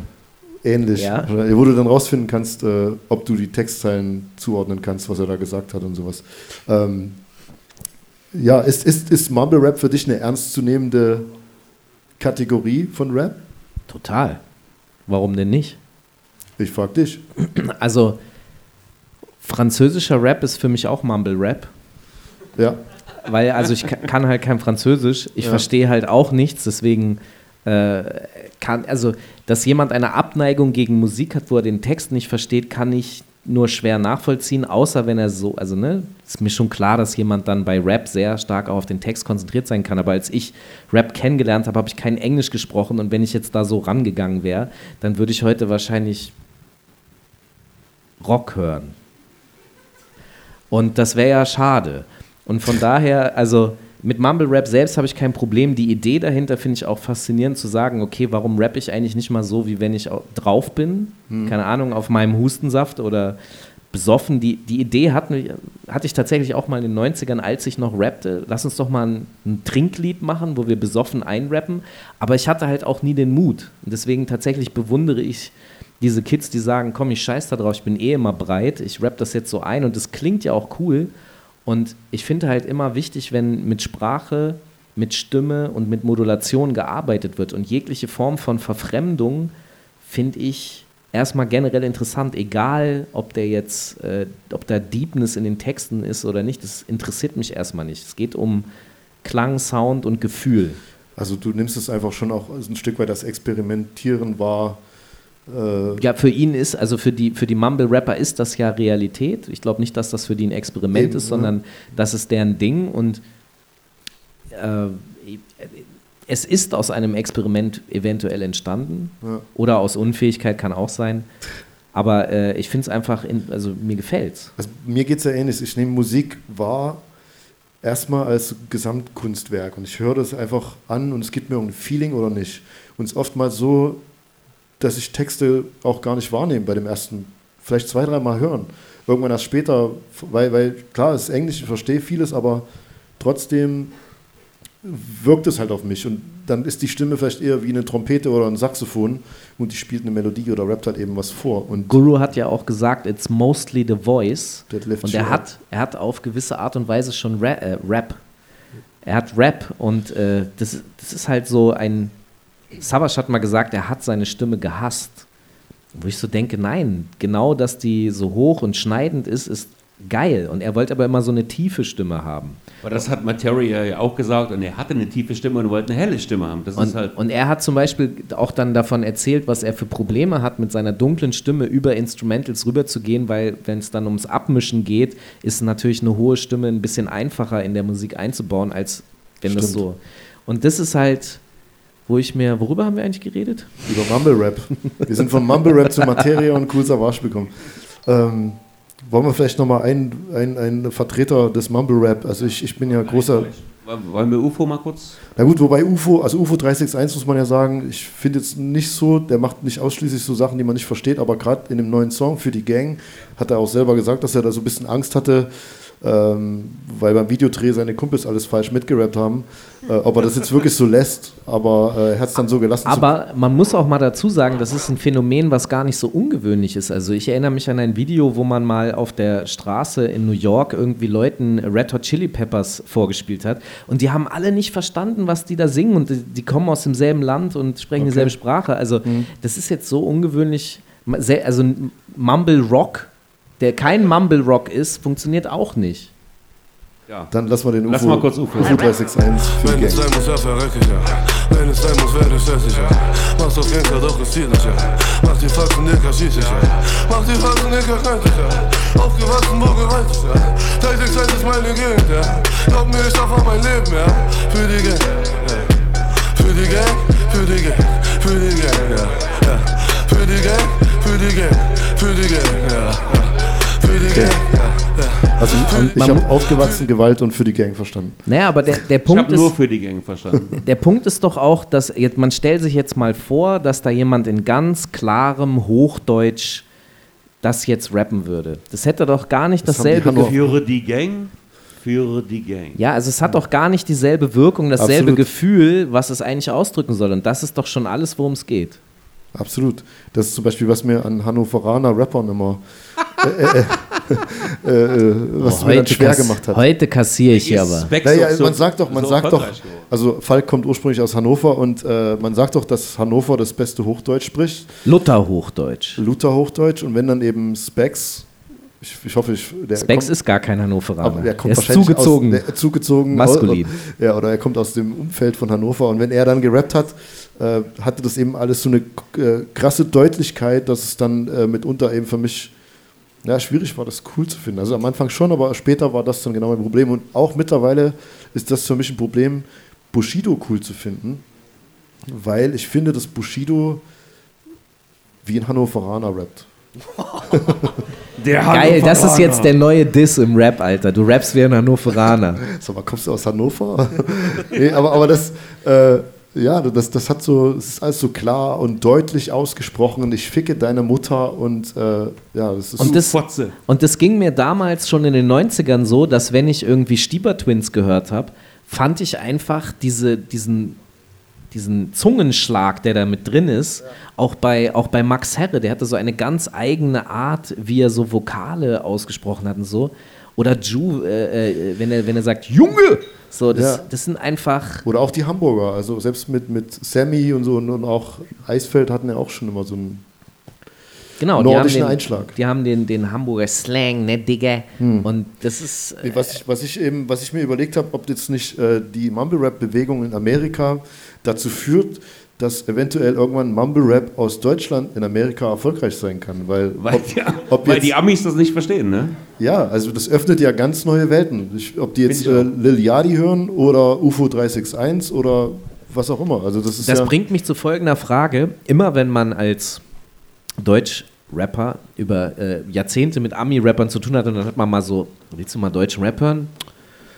Ja, so, dann hat man denen das vorgespielt, so aufgezwungen, dann haben die immer gesagt, yeah, nice flow. I don't get the lyrics, but nice flow, it's nice Ja. und so. Machen die das, wenn da jetzt so ein Mumble-Rap-Zeug kommt, sagen dann auch, yeah, I don't I don't understand what it is, but it's a nice flow. Machen die das dann auch? also ich glaube, die, die Leute, die du da gefragt hast, machen das nicht. Aber äh, am Ende des Tages, die Müssen Fans sie sich der eine Musik neue machen das Standardantwort zurechtlegen. Ja. Aber das wäre doch was, wenn dann eben äh, Aber deutscher Mumble, also es ist ja tatsächlich so ein bisschen, ich weiß nicht warum, aber es ist so ein bisschen beobachtbar, dass äh, amerikanische YouTuber so Reaktionsvideos auf Deutschrap, äh, Hip-Hop-Videos, äh, also es, eventuell hat es irgendwas mit Klickträchtigkeiten zu tun, dass die festgestellt haben, dass sie dann gute Klicks kriegen. könnte es sein, dass dann eben, wenn, wenn, äh, ich glaube, da gab es auch mal so ein Reaktionsvideo auf einen Flair-Song und Flair hat dann den, also so ein Ami- Ami-YouTuber, der eben Deutschrap-Songs äh, anguckt und das seine Reaktion darauf filmt und Flair hatte das dann geteilt äh, und dann werden die wahrscheinlich merken, ey, das ist geil, da kriegen wir richtig Klicks. Also das ist für mich Sellout. Äh, Das der- ist für mich YouTuber- Sellout. Der YouTuber betreibt Sellout mit Deutschrap. Welcher da ist mir, YouTuber äh, Da ist, mir dieser, da ist mir dieser eine Dude aus äh, Florida lieber, der in seinem Auto immer deutschen Gangster-Rap ja, hört. Eric Nulf. Wie heißt der? Eric Nulf. Oder Ja. so irgendwie so ähnlich. Das ein Deutscher, der in Orlando oder sowas wohnt. Ja, er ist schon Amerikaner. Also er hat Ja? irgendwie deutsche Wurzeln, Oder aber s- genau, und er hört Deutschrap und hat dann irgendwie angefangen, mit seinem Auto durch äh, Orlando oder Florida zu fahren und Deutschrap-Songs zu pumpen. Und das war eben so bizarr und absurd, dass das natürlich die deutschen Blogs aufgegriffen haben und dann eben Eric Nulf, DJ Eric Nulf, der, äh, keine Ahnung, Echo Fresh in, auf den Straßen von Orlando hört. Lass doch mal noch über den zweiten ähm, Also wenn wir, wir habt ja gesagt, dass es einige Einflüsse gibt, was ich Ja. sehr krass wahrnehme, dass äh, afrikanische Musik sehr viel Einfluss äh, in Ami-Rap und auch in deutschen oder französischen Rap vor allen Dingen gewinnt. Also sei es jetzt irgendwie Afrobeat, wie jetzt ein Künstler wie Wizkid, der auf irgendwie äh, großen Veröffentlichungen von Drake dabei ist. Drake selber, der sehr viel afrikanische Einflüsse aufnimmt in seine letzten zwei, beiden Alben. Dann gibt es die Afro-Trap-Bewegung von MHD oder MHD äh, in Frankreich und ähm, ja auch in Deutschland mit Bones und Raff, die das Thema hier übertragen haben und eigentlich irgendwie gerade alle möglichen Rekorde Ja, was im aber jetzt andere, andere. Künstler wie Suna oder wie äh, äh, äh, die Leute vom äh, Banger Camp zum Beispiel, also aktuell gerade wirklich auch eins zu eins übernehmen, was ich nie gedacht hätte. Ja, also, also ist das ähm, ist es legitim zum einen, dass man, dass man das darf man das oder darf er das? Hip-Hop hat ja auch viel schon immer damit zu tun gehabt, dass man nicht beitet, also nicht was nachmacht. Auf der anderen Seite ist es so, es ent, entstehen Trends und jemand anders äh, übernimmt die Trends und dadurch wird es auch irgendwie größer und dadurch entstehen ja auch neue Impulse, wenn die eben vielfältig genutzt werden, wie auch Trap und wie auch jetzt vielleicht diese Afrobeat, Afro-Trap-Nummer. Also ist das eigentlich völlig legitim, das zu machen? Wenn jetzt Casey Rebel und äh, Summer Jam äh, ähnliche Songs machen wie Bones und Raf Kamara? Natürlich, warum nicht? Also wichtig ist, dass sie dabei natürlich etwas machen, was ihr eigenes ist, ihre eigene Variante davon. Warum? Also weil sonst, sonst dürftest du ja gar keine Musik mehr machen. Das ist ja tatsächlich dieses Problem, was äh, dieses Gerichtsurteil äh, für Robin Thicke und äh, Pharrell Williams Ja. mit sich gebracht hat, dass also es ist danach tatsächlich, also äh, für die, die das vielleicht nicht mitbekommen haben, aber es gab diesen Robin Thicke Song, wie hieß der nochmal? Bl Blurred Lines. Blurred Lines, genau. Und da hatten die Erben von Marvin Gaye haben die beiden, Pharrell Williams und Robin Thicke, verklagt und haben gesagt, das wäre, das würde so klingen wie ein Song von ihrem Vater Marvin Gaye. Und Die haben gewonnen. die haben gewonnen und wenn man sich die Stücke anhört, die klingen ähnlich, aber es ist, wenn man es kompositorisch betrachtet, ist es nicht identisch. Dementsprechend wäre es eigentlich safe, aber dadurch, dass das Schlagzeug und die Bassline relativ ähnlichen Klang haben, äh, hat der Richter und die Jury gesagt, ja gut, diese 5, 6 Millionen müssen die jetzt an die Marvin Gaye-Erben bezahlen. Und das ist eigentlich völlig verrückt, weil es automatisch bedeutet, dass wenn ich anfange, etwas ähnlich Klingendes wie ein anderer Musiker zu machen, dann kann der mich verklagen und das ist tatsächlich passiert. Also zum Beispiel äh, äh, die Funkband Skull Snaps wollte dann Tame Impala verklagen, weil die ein, eine Snare hingekriegt haben, die so ähnlich wie der Skull Snaps Break, ein berühmter äh, Breakbeat, klingt, was total absurd ist, weil damit kann einfach jeder anfangen, jeden zu verklagen. Ja. Und das ist natürlich Schwachsinn, weil die Musik muss frei und die Kunst muss frei sein und deswegen darf Casey Rebel und Summer Jam natürlich Afro-Trap machen, aber sie müssen ihre Banger-Variante von Afro-Trap machen, die dann bitte nicht so klingt wie das, was Ruff und Bones gemacht haben. Mal davon Ja. abgesehen, dass ich mit Afro-Trap gar nichts anfangen kann. Ich aber weiß, ich habe mit dir mal in Hamburg aufgelegt, dann habe ich so ein bisschen Reggae gespielt. Hau auf mit dem Reggae-Scheiß auf. Ich weiß, du hast alles, was so Reggae, Dancehall-mäßig. Also es gibt Roots Reggae und es gibt Dubs Nein, Songs, die ich, die ich gut finde, aber, aber so in der Masse habe ich schon ein Problem damit. Ja, Musikalisch ist nicht ich habe mein das gemerkt und nicht vergessen, mein Freund. nee, alles gut. Aber ähm, es ist auf jeden Fall schon eine ernstzunehmende, ein ernstzunehmender Einfluss momentan, oder? Siehst du Naja, das ähnlich? Aber Ja, Ich, was, was ich ja finde, ist, dass sich das Rad immer schneller dreht, dass sich die Leute immer mehr schneller anpassen an Sachen, die gerade erfolgreich sind. Merke ich in Deutschland. Dass wenn was irgendwie in den Top 100 stattfindet als Single, dass sofort Leute da sind, die das übernehmen und sagen, ich mache dasselbe wie die. Und wenn ich damit nur zwei Jahre erfolgreich bin, mir vollkommen scheißegal. Naja, Hauptsache, ich habe Geld verdient. So. Cream. Warum- Ja, ja. Wollen wir mal Cash kurz, rules äh, ein- everything around Wollen wir me. kurz einen Song mal äh, aus, äh, ich sag mal, MHD mit Afro Trap 8? Ist vielleicht. Also auch das geil, muss, man, das muss man ja auch ganz ehrlich sagen. Ich glaube, dass viel dieser Motivation tatsächlich eben äh, eine, eine wirtschaftliche Motivation ist. Natürlich, ich glaube, dass sie das nicht machen würden, wenn sie es scheiße finden. Sie werden es wahrscheinlich auch gut finden. Ja. Aber natürlich ist der wirtschaftliche Erfolg, der damit potenziell einhergeht, ein nicht zu unterschätzender Faktor.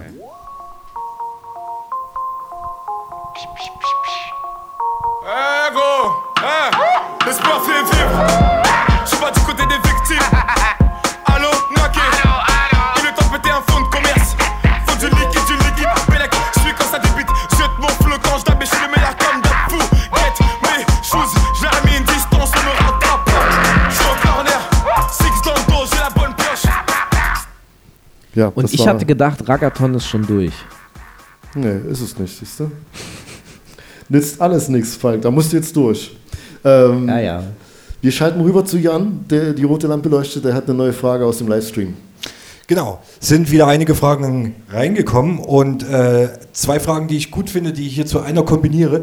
Die drehen zwar hier die Zeit nochmal ein ganzes Stück zurück, aber äh, wenn wir Falk da haben, dann gibt es natürlich auch diese Frage, die ich euch stelle, die lässt sich quasi auch nicht vermeiden. Falk, was ist eigentlich damals Mit mit, Mixery. Raw Deluxe passiert? Und wird es Supreme irgendwann wieder geben? Äh, zu Frage 1 äh, kein Kommentar. Und zu Frage 2, äh, was, ob Supreme wiedergeben wird? Ja. Viva Supreme. Äh, bedauerlicherweise, ich habe irgendwann mal bei Viva im Archiv angerufen und nachgefragt, was mit den alten Bändern und dann haben die mir wirklich erzählt, dass sie die überspielt haben. äh, was was äh, natürlich der größte Gag ist, weil äh, man muss sich vorstellen, als ich da angefangen habe, äh, bin ich auf Interviews aufgetaucht äh, mit meinem Team und wir haben das gefilmt und dann waren manchmal auch Leute vom offenen Kanal da und die vom offenen Kanal hatten digitale Kameras und wir hatten analoge Tape-Kameras. Und ja, also wir haben noch analog, mit analogen Schnittplätzen haben wir die Sendung zusammengeschoben und das Endresultat war auf einer Beta-Kassette, die dann in die Sendezentrale geliefert wurde. Und als ich gegangen bin, haben die gerade komplett alles auf digital umgestellt. Also warum zur Hölle mussten die das überspielen? Ich weiß es nicht. Okay. Vielleicht ist es auch äh, Quatsch und ich muss da mal wirklich vor Ort persönlich auftauchen und den Scheiß durchsuchen. Aber Aussage ist, da ist nichts mehr. Was ich übrigens bemerkenswert finde, weil, weil wir gerade bei Viva 2 sind oder bei Viva, das ist, dass man heutzutage auf YouTube ganz viele Videos, die aus dieser 90er Jahre oder Ende der 90er oder die du einfach gespielt hast in deiner Sendung, äh, eben auf YouTube stehen mit diesem Viva 2 Logo. Das Es ist, tatsächlich fällt mir auch auf, dass ich Ja. äh, zum Beispiel äh, Can't Stop the Prophet von Jared the Damager ist nicht auffindbar ohne Supreme-Balken. Ja, ich habe da gerade, also viele so 90er Jahre Rap-Videos sind auf YouTube, oftmals mit diesem Viva 2 Logo, was da dann irgendwie offenbar aus deiner Sendung sein muss. Naja, das lag ein bisschen daran, dass ich tatsächlich das komplette Viva-Archiv, das war schon im Rechner, man konnte das durchsuchen, habe ich alles durchgeguckt, ich weiß nicht, 30.000 Videos und habe alle Hip-Hop-Sachen rausgesucht und habe die dann einfach ein Jahr lang alle abgespielt. Und irgendwer hat es aufgezeichnet. Okay.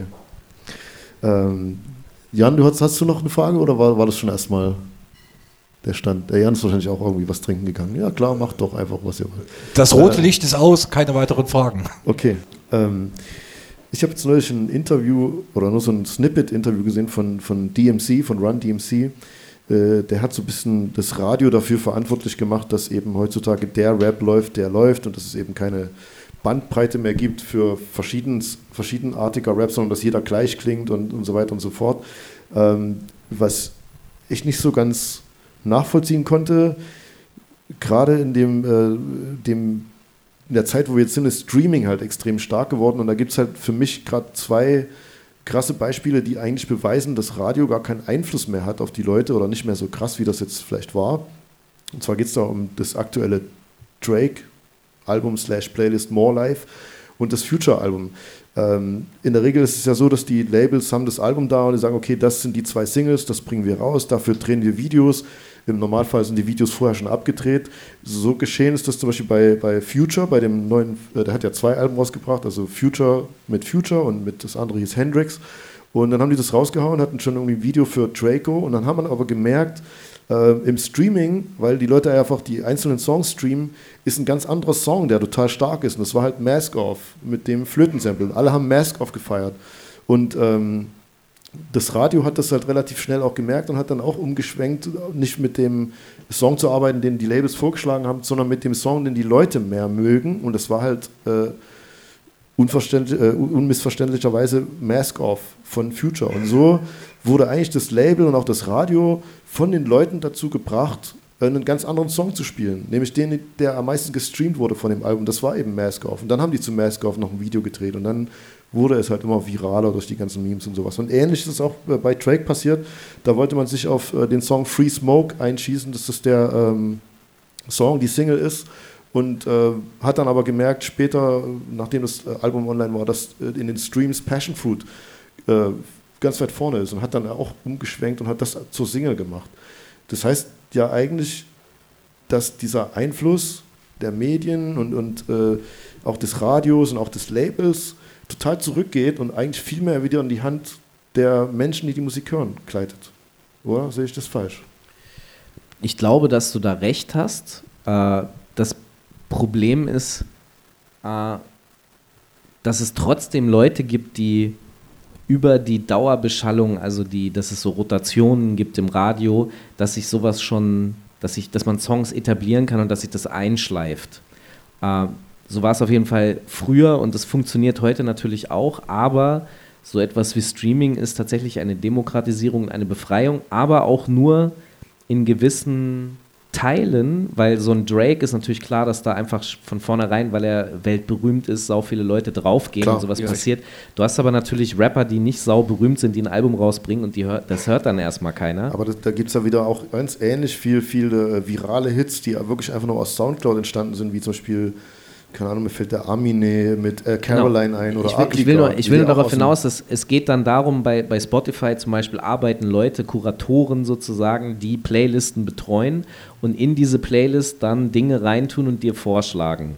Weil man gemerkt hat, dass die Algorithmen, die man entwickelt hat, halt nur bedingt funktionieren und dass es, man offensichtlich menschliche Kuration äh, braucht, um, um äh, Playlisten zu entwickeln, die für dich interessant sein können. Dann hörst du die durch und kannst das auswählen. Und der Punkt dabei ist, das ist etwas, also ich nehme an, das geht euch äh, so und das ging mir immer so, dass ich Radio zum Kotzen fand und dass ich äh, schon, weiß ich nicht, als kleiner Stepp habe ich mir schon selber ausgesucht, was ich hören will, Ja. weil das, was man mir vorgesetzt hat, da hat mir dann ein Lied gefallen und der Rest war so, äh. Ja. Und ich glaube, dass aber die Mehrheit der Menschen eher interessiert sind, linear versorgt zu werden. Das heißt, jemand macht es für sie und sie spielen es ab hat ja auch nicht jeder die Zeit dazu, aber Mhm. das ist halt die Schwierigkeit. In, inwiefern denkst du denn, dass, dass Produzenten eine Rolle spielen, in so einer, ähm, wie sagt man, in so einer St- Stoßrichtung vorzugeben? Also ich, ich, äh, für mich spielen halt so Muramasa, Keitronada oder, oder Hudson Mohawk. Ähm, spielen die eine Rolle in der Weiterentwicklung von der Musik? Ja und nein. Also ja, in dem Sinne, ich finde es wahnsinnig spannend, was die machen und auch wichtig. Äh, und sie haben natürlich wahnsinnigen Einfluss auf viele andere Produzenten, der dann aber häufig äh, in einer Art und Weise umgesetzt ist, dass man es nicht mehr so richtig mitkriegt. Also äh, ich frage mich zum Beispiel die ganze Zeit, warum nicht viel mehr dieser ganze Future-Beat-Sektor, diese ganzen Entwicklungen in diesem Beat-Bereich, warum die viel mehr im Rap stattfinden oder warum Rapper nicht über diese Instrumentals so häufig rübergehen. Gefühlt tun Aber- sie das nämlich Naja, es nicht. passiert aber irgendwie gerade, habe ich das Gefühl, weil alle irgendwie Alben raus. Wenn es jetzt passiert, super. Aber die letzten Jahre war so, habe ich so gedacht, warum tut Nee, die letzten nicht? Jahre nicht, aber jetzt gerade so in, in, in jetzt in den letzten Monaten, ASAP Rocky hat sich äh, für einen Remix für, für Muramasa Love Ja, aber er hat sich dann natürlich, also Oder ist da draufgesprungen, weil er es irgendwie geil fand? äh, zu meinem Bedauern ist jeder Muramasa-Track, auf dem irgendwie ein Vocal auftaucht, plötzlich scheiße. Also Ja, ich- es, sind ich- nicht die, so? es sind nicht die guten Tracks, die sie picken, sondern er hat ja extra für ASAP einen produziert und den fand ich dann einfach, sorry. Es, es kam jetzt zum Beispiel ein Song raus vor zwei Tagen, das war auch äh, Muramasa mit Designer. Und das fand ich auch schon wow, krass. Äh, Krasse Ko Den hab ich noch nicht gehört. Kollabo. Und Kannst das, mir das, gern vorspielen. Fand ich auch, es funktioniert. Und ich, ich hatte dann eben das Gefühl, dass auch eben durch die Produzenten, durch diese Future Beats, äh, Riege, äh, sehr viel Einflüsse auch zurückkommen auf Hip-Hop und ähm, Leute so, so Beats haben wollen und eben das so, so so eine Richtung geht. Ich finde Kate Tronada, was er mit Goldlink macht, ähm, er hat sich ja dann auch zu einer Marke irgendwie, ist zu einer Marke geworden und hat dann zum Beispiel auch einen Beat auf einem Mary J. Blige Album, die halt auch, ich versucht irgendwie anders zu klingen als in den 90er Jahren und Also eben Aktuell zu klingen halt. aktuell Also zu klingen. Aktuell und das, zu sein. So, ja. genau.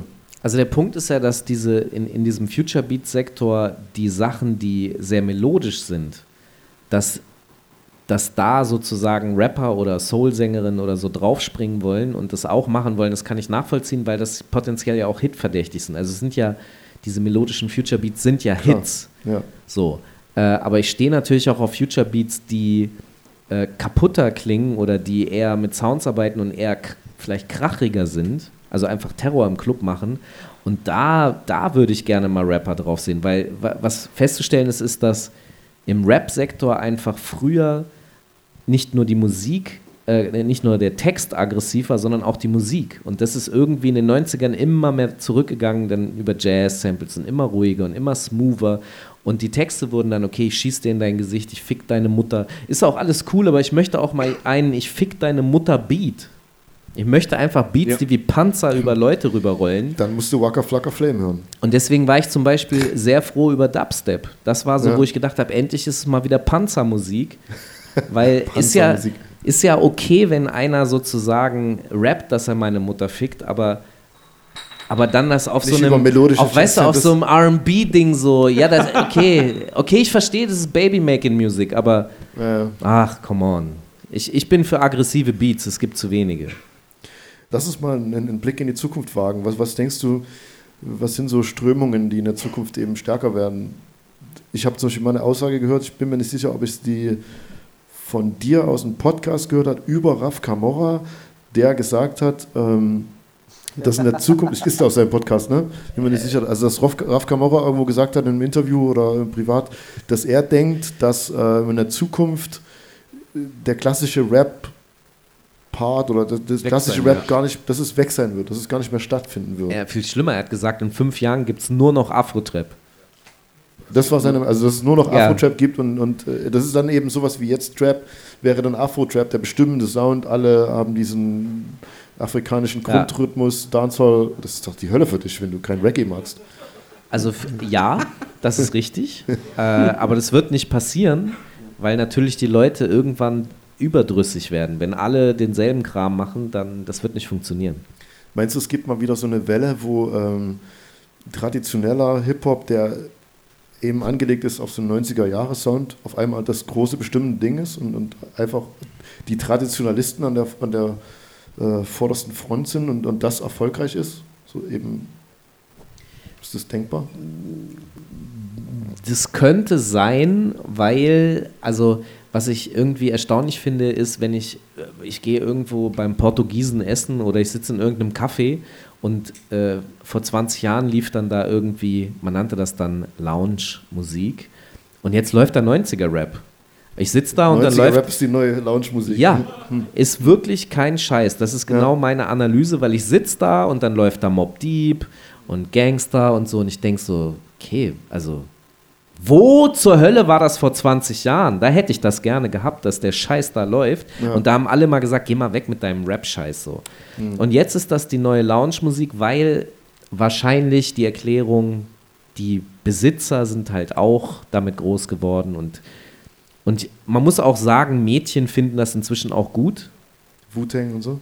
Ja, ja. Also früher war das, Hip-Hop war schon eine ziemlich starke Würstchenparty und wenn man Mädchen treffen wollte, musste man auf eine Black Music Party gehen, wo dann halt der Kommerz, die kommerzielle Variante lief. Auf eine Hausparty. Ja, zum Beispiel. Und heute ist es so, dass äh, Mädchen 90er Jahre Rap als, ich glaube, so Oldie-Musik gerne hören. Und es ist auch gar nicht, also ich meine, es ist tot ernst. In Amerika gibt es tatsächlich eine Entwicklung, dass ähm, dort gab es immer Classic Rock Radio und das lief sehr gut, aber irgendwann haben sie gemerkt, die Quoten gehen runter. Warum? Ja, weil die alle wegsterben. Und haben sich überlegt, ja, was ist denn jetzt das neue Classic Rock Radio? Was machen wir denn? Haben Formate gesucht ohne Ende, bis sie irgendwann auf Hip-Hop kamen und haben angefangen, also jetzt äh, Oldie-Hip-Hop-Sender aufzuziehen und die die haben Einschaltquoten wie blöde, weil einfach alle diese Kids, die eben 89 dann mit MC Hammer, Vanilla Ice und diesem ganzen Rap-Kram und Yo MTV Raps infiziert wurden, die sind jetzt in einem Alter, wo sie mit Mumble Rap nichts anfangen können und auf Oldie-Stationen jetzt Hip-Hop hören. Das ist etwas, womit wir leben müssen und das akzeptieren müssen, dass es halt beides gibt für Jung und Alt. Und äh, was war die Frage? Das war keine Frage. Wir, wir, wir, wir philosophieren. Wie könnte es. Die Frage war die Frage eigentlich ob, dieses, ob äh, traditioneller Hip-Hop wieder so ein Ja. Revival bekommen könnte, in, ich sag mal, in der, in der klassischen Produktionsart, dass es eben wieder so klingt wie 1995. Naja, warum oder? nicht? Also guck dir Folk-Music an. Es gab die letzten Jahre diesen krassen Folk-Music-Trend, wo ich so gedacht habe, ich muss nie wieder sowas hören. Äh, und, und jetzt äh, klampfen überall irgendwie, klinge ich negativ genug, äh, klampfen überall mit Akustikgitarren rum Ja. und sind Liedermacher. Herzlichen Glückwunsch. Es scheint ja zu funktionieren. Also natürlich wird es irgendwann sein.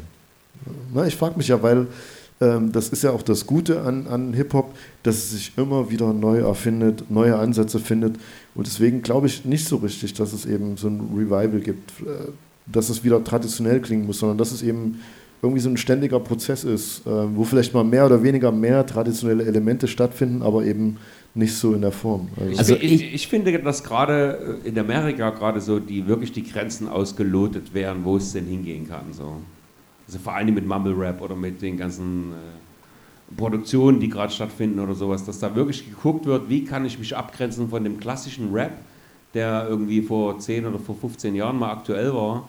Wie kann ich äh, aus der Sparte rausbrechen und äh, man sieht ja auch an den Klickzahlen bei YouTube, bei den Videos, so dass es unfassbar erfolgreich ist. Vielleicht nicht in Deutschland, aber halt in Amerika.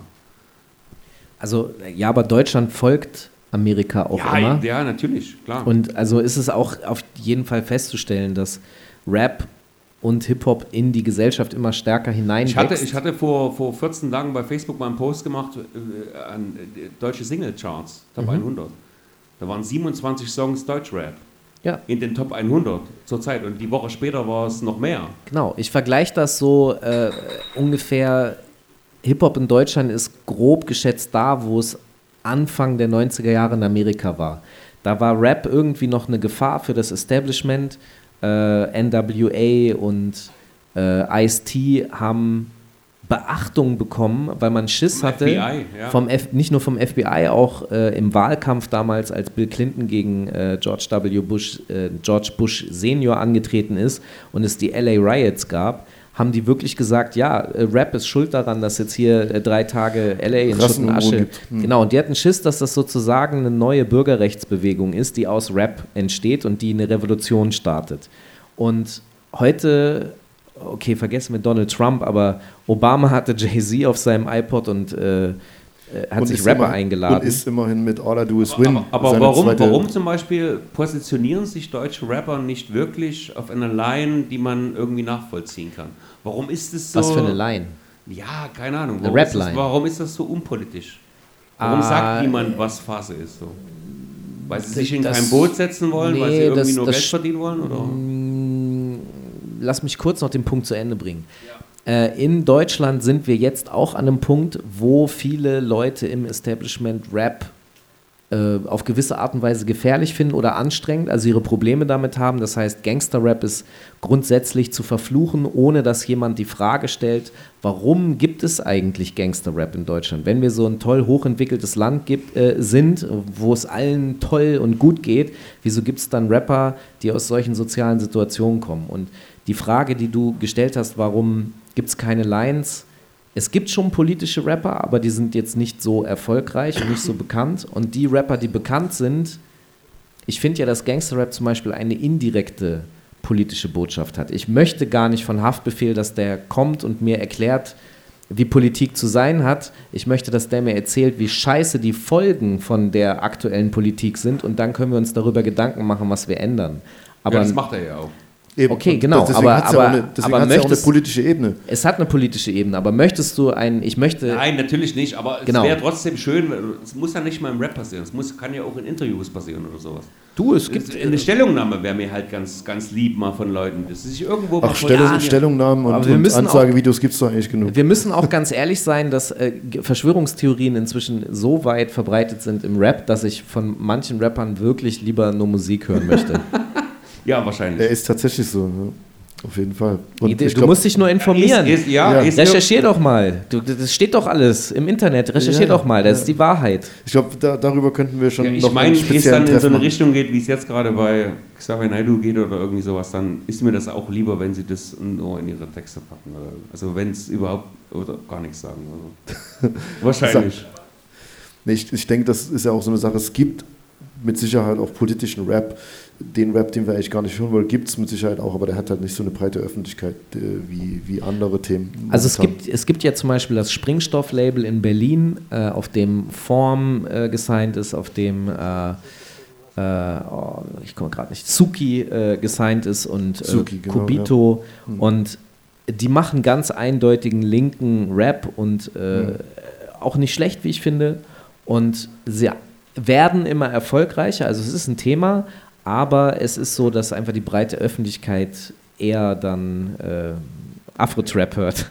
Man muss ja auch mal sagen, dass dann vielleicht auch KIZ ja eigentlich schon ein sehr politisches Album gemacht haben. Total. Und Das ist, äh, äh, das- Hurra, die Welt geht unter, meine ich damit. Und eigentlich haben wir das jetzt so ein bisschen außen vor gelassen und gar nicht daran gedacht, Ja, dass KIZ eigentlich so ein richtig gutes Beispiel dafür ist, dass ein, auf einer ganz anderen Ebene, Eben.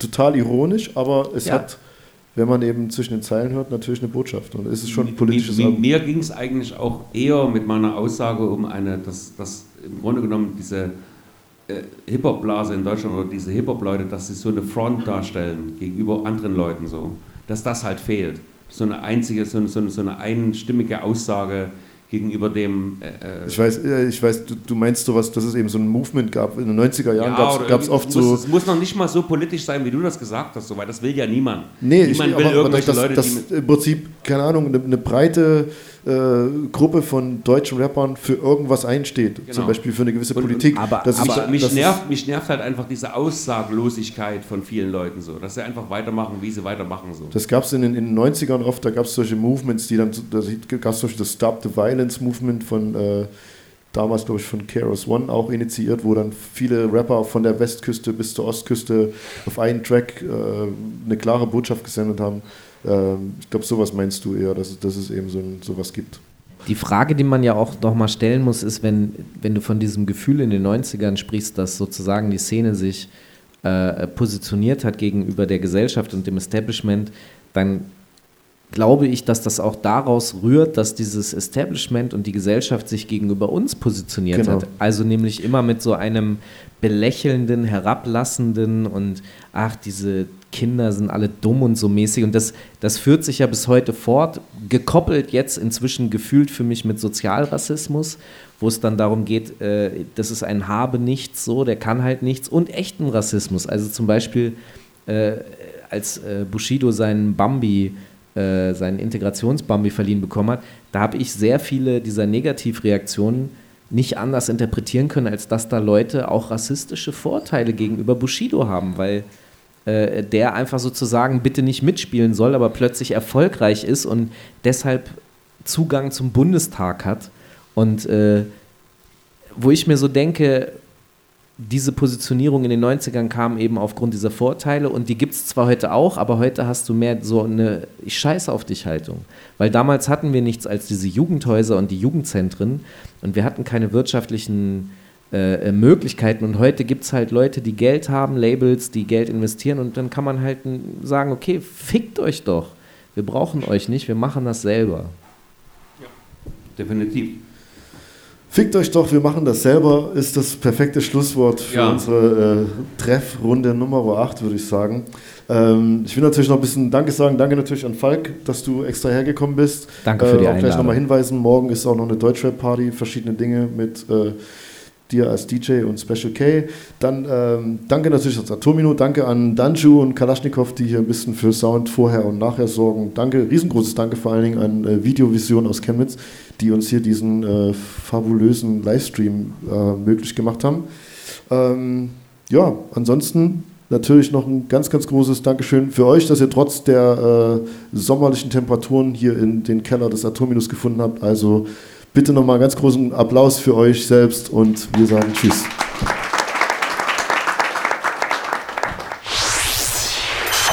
Uptown's finest.